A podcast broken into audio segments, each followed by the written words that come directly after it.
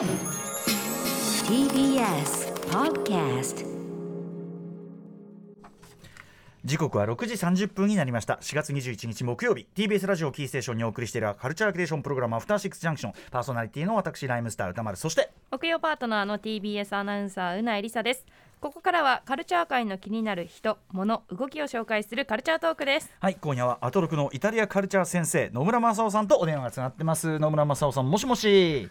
ボナセーラもしもし。ボナセーララはいどうもお久しぶりでございます。どうも、僕はフィレオフィッシュ一択ですね。あー出た一択。あそうええ。いいですよねでもフィレオフィッシュも美ね味しいな。フ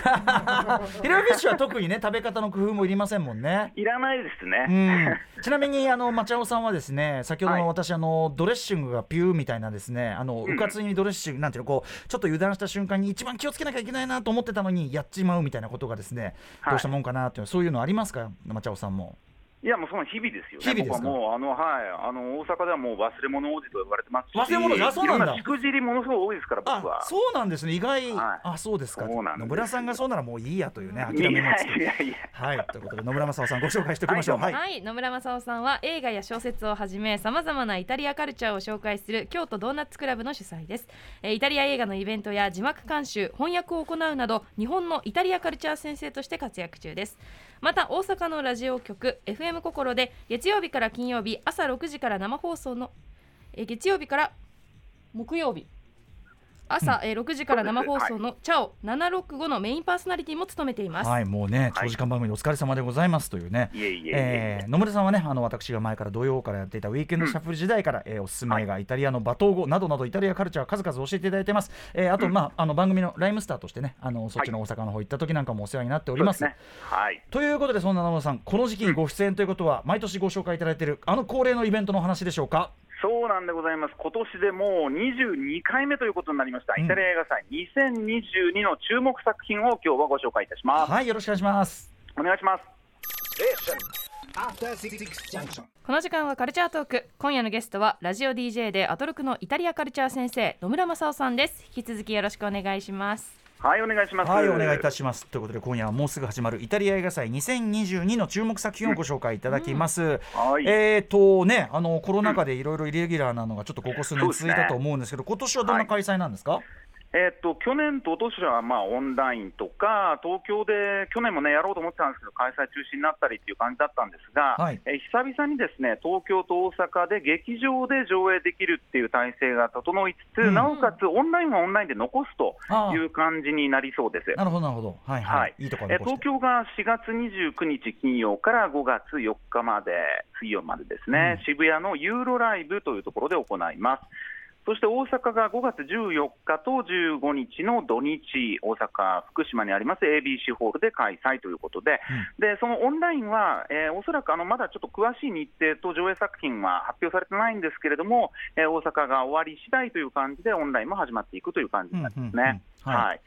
でまあ、毎年、基本的にはそのイタリア映画祭というのは、日本で公開されるかどうかもまだわからないという、えー蔵出しのあの新作をですね、ほとんどだから、えーその前の年とか2年前とかに向こうで公開されたものをいち早く日本で見ることができうんる貴重なイベントとなっていまして、はい。えー今回も日本初公開の新作12本と、それからまあリバイバル上映として、日本で今、劇場ではかけられない、え4作品っていうのを9作、えーまとめて16本という感じでラインナップされています。はいえー、そして野村正夫さんどのように関わるんですか、えっとですね、えーっとまあ、あの朝日新聞がこれ、まあ主催しているということもありまして、新聞に寄稿もこの間したんですけれども、はい。あとは字幕をうちのあの僕のやってる京都ドーナツクラブで一本手がけたり、カタログに執筆したり、東京、うん大阪でトークショーしたりっていう感じで、ちょこちょこなんか関わってるという感じですね。はい、ということで、そのイタリア映画祭2022上映作品の中から、ぜひあの今回、野村さんが選ぶ注目作品をちょっとあの、まあ、時間が許す限り本数ね、そうですね。ご紹介いただきたいと思います。はい。まず何いきましょうか？えまずはですね、えーっとリバイバル上映作品、リバイバル上映の作品をちょっとまず紹介したいなと思うんですけれども、あのモニカ・ビッティというイタリアを代表する女優がですね2月の2日に今年90歳でな残念ながら亡くなってしまいまして、はい、モニカ・ビッティっていうと、あのアラン・ドロンと共演した太陽は一人ぼっちなんかが有名だったりしますけど、はい。アントニオーニの作品ですね。はい、あのあの歌村さんもご存知だと思いますが、はい。愛の不毛っていうね、うん。えー、3部作とか4部作とか言われてましたけれども、はいジョージ、夜とか、えー今言った太陽は一人ぼっちとかあったんですけれども、うんうん。えー初めてのアントニオニのカラー作品、あえっと、赤い砂漠っていうのが、まあ、今回上映されることになりました。1964年。1964年の作品ですね。うんうん。あのモニカ・ビッテって、ソフィア・ローレンと違って、うん。こうなんていうかな、クールで、スレンダーで、大体言葉数少なくって、ちょっとこう、アンニュイな表情をね、うんうん。たたえた方で、本当に魅力的だったんですけれども、はい。あの実は晩年はあのアルツハイマー型認知症を抱えてらっしゃって、20年ぐらいかな、結構あの闘病があったんですけれども、まあ、亡くなって、でまあ、その追悼上映ということで、うん。あの今回、赤い砂漠がですね東京のユーロライブで5月3日火曜日から、えー火曜日に午前10時15分から上映となりますんで、これ、うん。あの僕も劇場で見たっていうのは、スクリーンで見たっていうのは、イタリアで1回ぐらいかな、えーはいあとはもう DVD とかやっぱりそういう風になっちゃうので。はいあの大きな画面でですねぜひ見ていただきたいなと思いますね、はい。アントニオニ初のカラーであの、うん。工場自体が舞台だったりするんですけど、うん。あの彼女が佇む様子とか、パイプ類のね、あのうん。ちょっと工場燃えしちゃうような感じとか、霧の中にこう消えていくような暴漠としたこう画面構成も含めて、僕、とびきり好きなアントニオニの中でも作品だったりするんで、ぜひちょっとこの機会にですね、あのまあ、追悼ということになりますけれども、なかなかちょっとまだ日本で少なくとも、あの彼女を振り返る開口上映みたいなのないので、うんうん。まずいち早くこの赤い砂漠をですねご覧いただきたいなと思います。はい。ということであアントニオ赤い砂漠。はい。はい、そしてもう一本ですね、えっと、古いところでいうと、赤トネっていう作品が上映されるんですけれども、えっと、これはパゾリーニ監督のデビュー作なんですね。あのなんでかっていうと、パゾリーニ、今年あの生誕100年なんですよ。うんなるほど。えーで、えっと、今、東京ではもう上映終わったかな、あのテオレマっていうのと、うん。王女メディアっていうのが、リマスター版が全国順次公開中だったりするんですよ。はいうん。でパゾリーニって、まあまあね、一時期、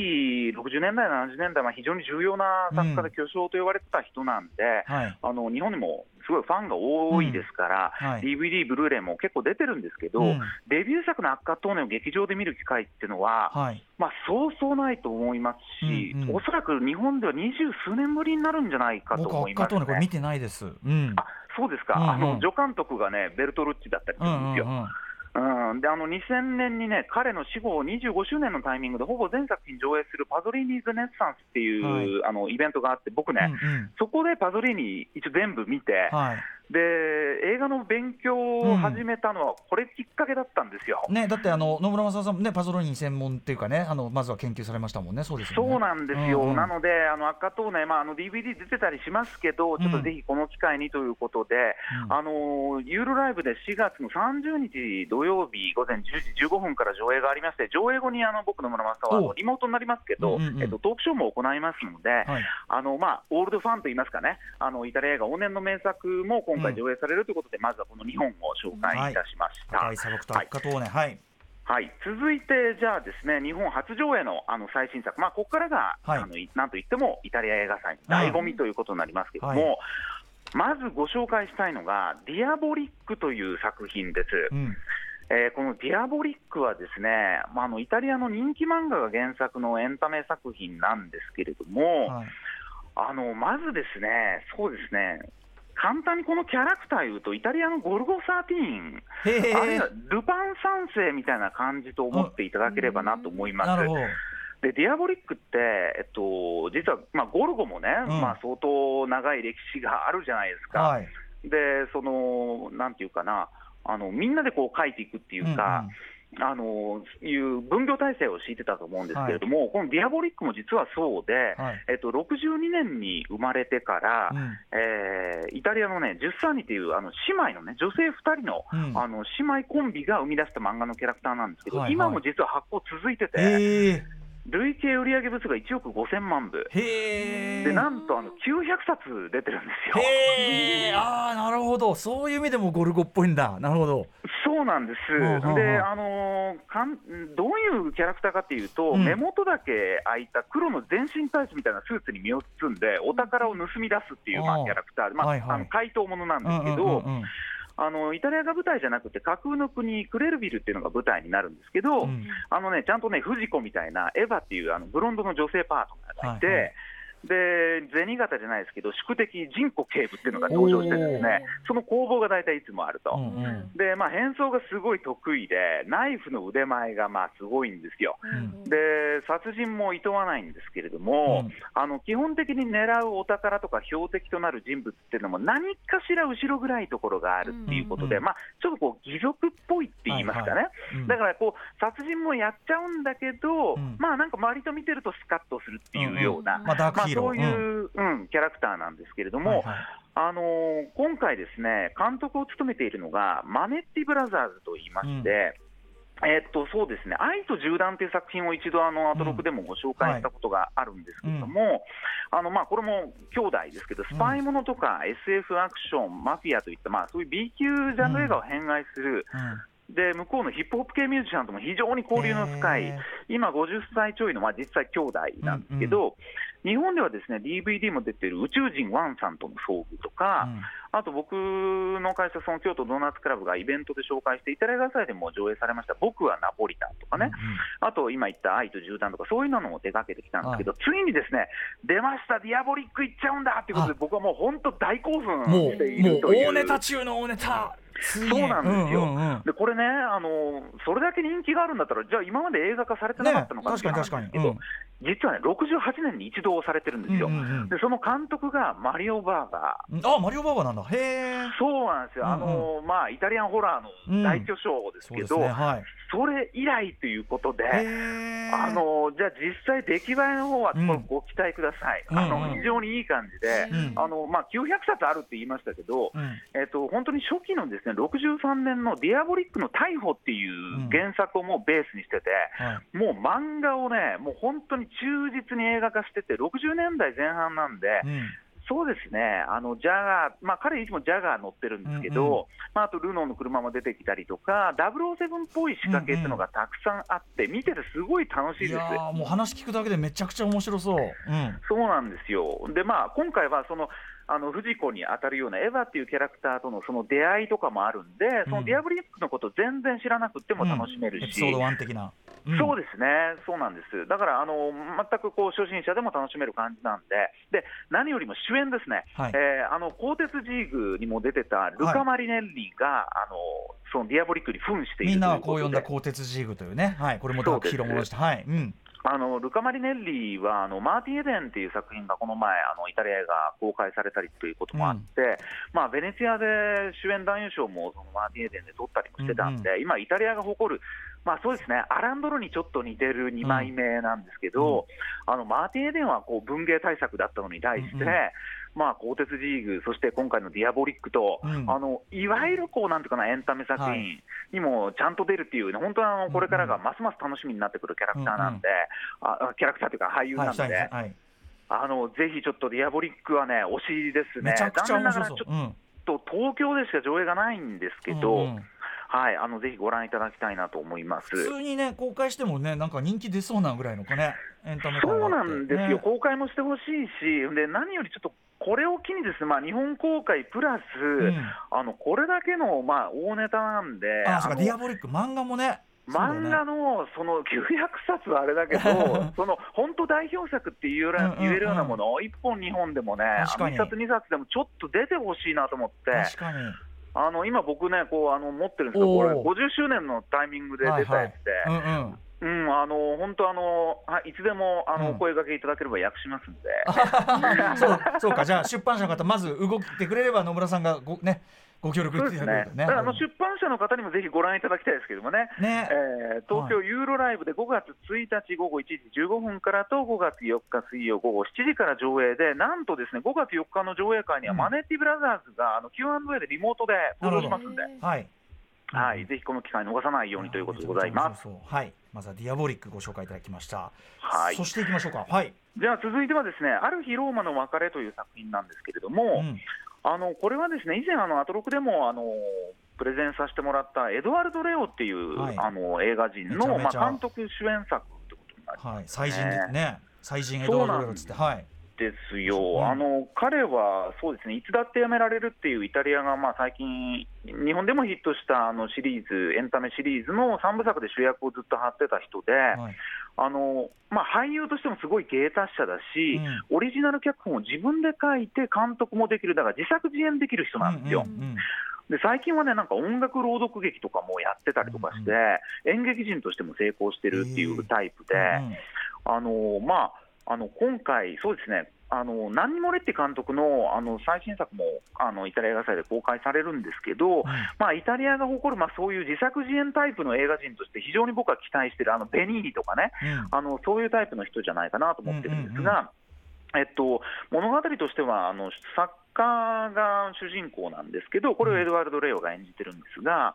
あの彼があのまあ、ある女性と、スペイン人の女性と付き合って、もう結構長らく経つんですよ、10年来同棲してる恋人なんですけど、はい。あの彼女はゲーム会社のあのエグゼクティブとしてローマに、まあ、スペイン人なんですけど、ローマにずっと勤めてて、2人同棲してるんだけど、まあ、簡単に言うと、ですね倦怠期者です。うんうん。あのつがなく喧嘩もなくあのパートナーとしてやってきてるんだけど、うん。正直、彼女はちょっともう彼にはいはい。飽き飽きしていて、だけど、うん。あの人って付き合うのは簡単だけど、別れるの難しいじゃないですか。うんうんうん。でどうやって切り出していいのか分かんないっていう、そういう状況で、まあ、彼女がとある、まあ、恋愛相談コラムみたいなものに、あの恋愛相談するんですよ、私、はい。別れたいんですけど、傷つああの好きだかはい。ら、傷つけたくもないしっていう感じで。うんうんであの相談を送ったら、なんとその相談に回答してるのが、その主人公の作家がペンネームでやってる、うんうんうん。うんあのコーナーだったりとかはいして、はいはいなんか自分の彼女から相談来ちゃったみたいな感じになる話なんですけど、さあ、それがいつバレるのかとか、うん。で2人の行方はっていう話なんですけどね、うんうんあのこれが、まああの音楽もうまく使ってるし、何よりもローマの見せ方もうまいしっていうことで、はいはい。あのイタリアの会話劇、コメディの伝統もうまく継承してる作品だと思うので、あはい。の見応えばっちりうん。なだけありまして、そして、えー、我々京都ドーナツクラブ、エドワルド・レオは2年前にあの、うん。非常に推してイベントもやったということもあるのか、はいすみません、あの東京はあの完売と。チケットね1日も4日も両方とも完売だからすごいよねみんなやっぱ分かってるっていうか目利はいちゃんと目利きたちははい。抑えてるってことですね。あのーちょっと唾もつけときましたんでね、僕はね。ね、いち早くね、エドワルド・レオね、もう間違いなく 京都ドーナツクラブさんがいち早く紹介したの間違いないね、日本ではね。まあ、その結果、完売ということもあるんですけど、あの大阪 ABC ホールはですね5月14日、えー12時15分から上映で、その後にあの僕、トークショーをやりますんで、ははいいこれもぜひ、あのー聞きに来ていただきたいな、これはあのリアルで僕、行きますんで。大阪でね見れる方だからラッキーってことですねこれね。そうですね。はいエドワルド・レオとかもねもっとちゃんとな公開してくれるといいんだけどな。そうだからん彼、監督作もいっぱいあるし、うん。何よりもあの俳優として多なんで、出演作もめっちゃあるし、はい。もう全然まだまだイベント組めるっていうぐらんい、ラインナップあって、日本で紹介されきってないんで、まあ、これを機に、まあ、ちょっとまたスターになってほしいなと僕は願っています。いつかベニーニみたいに化けんじゃないかなと僕は思ってます。確かに確はい。かにすごい最新だし。はい、うん。もう一個いけるかな？駆け足でもう一個いきましょうか。はい、えーっと、アメリカ・ラティーナっていう作品で、これ、今回のあのラインナップの中で一番若い監督の一組ですね、ディンノチェンツォ兄弟っていう人たちなんですけど、あのこの2人、まあ、双子なんですよ、まだ30代前半で。えっとね、あのー歌丸さんが、はい。あの映画表をした中で言うと、はい。ドッグマンってあったでしょ、はいドクマン。はいあののび太みたいな、え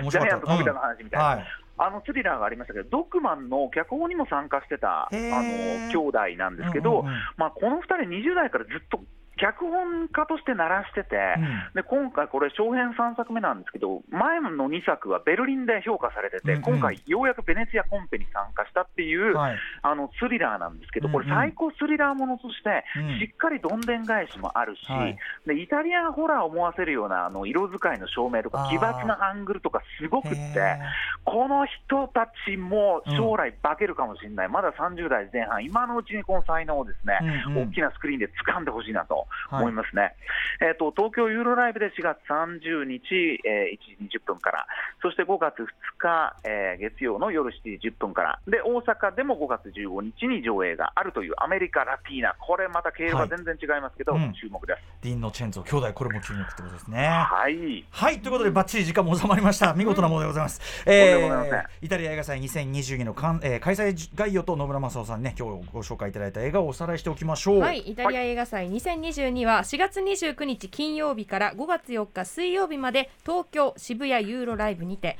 そして5月14日土曜日と15日の日曜日土日大阪 ABC ホールにて開催です、えはい。詳しい上映スケジュールチケット料金などはイタリア映画祭2022のホームページをご確認ください、はい。そして本日野村さんにご紹介していただいた作品はえ旧作リバイバルから赤い砂漠と赤トーネ。そして日本初公開の作品からはディアボリックとある日ローマの別れアメリカラティーナの、えーすべて、えー全部で5作でしたはい、はいということで、えっとお別れの前に野村さんご自身のお知らせ事などあればそちらもお願いします。えっとですね、僕はあのイタリアの教育書をですね一冊翻訳したばかりでして、教育書法。はい、あの太郎次郎社エディタスっていう教育系の出版社から出したんですけど、はいえっと、お金は何の役に立つ、経済をめぐる15の疑問っていうね、イタリアのティーン向けの経済入門書をなぜか僕が翻訳出版しまして、そうなんですよ。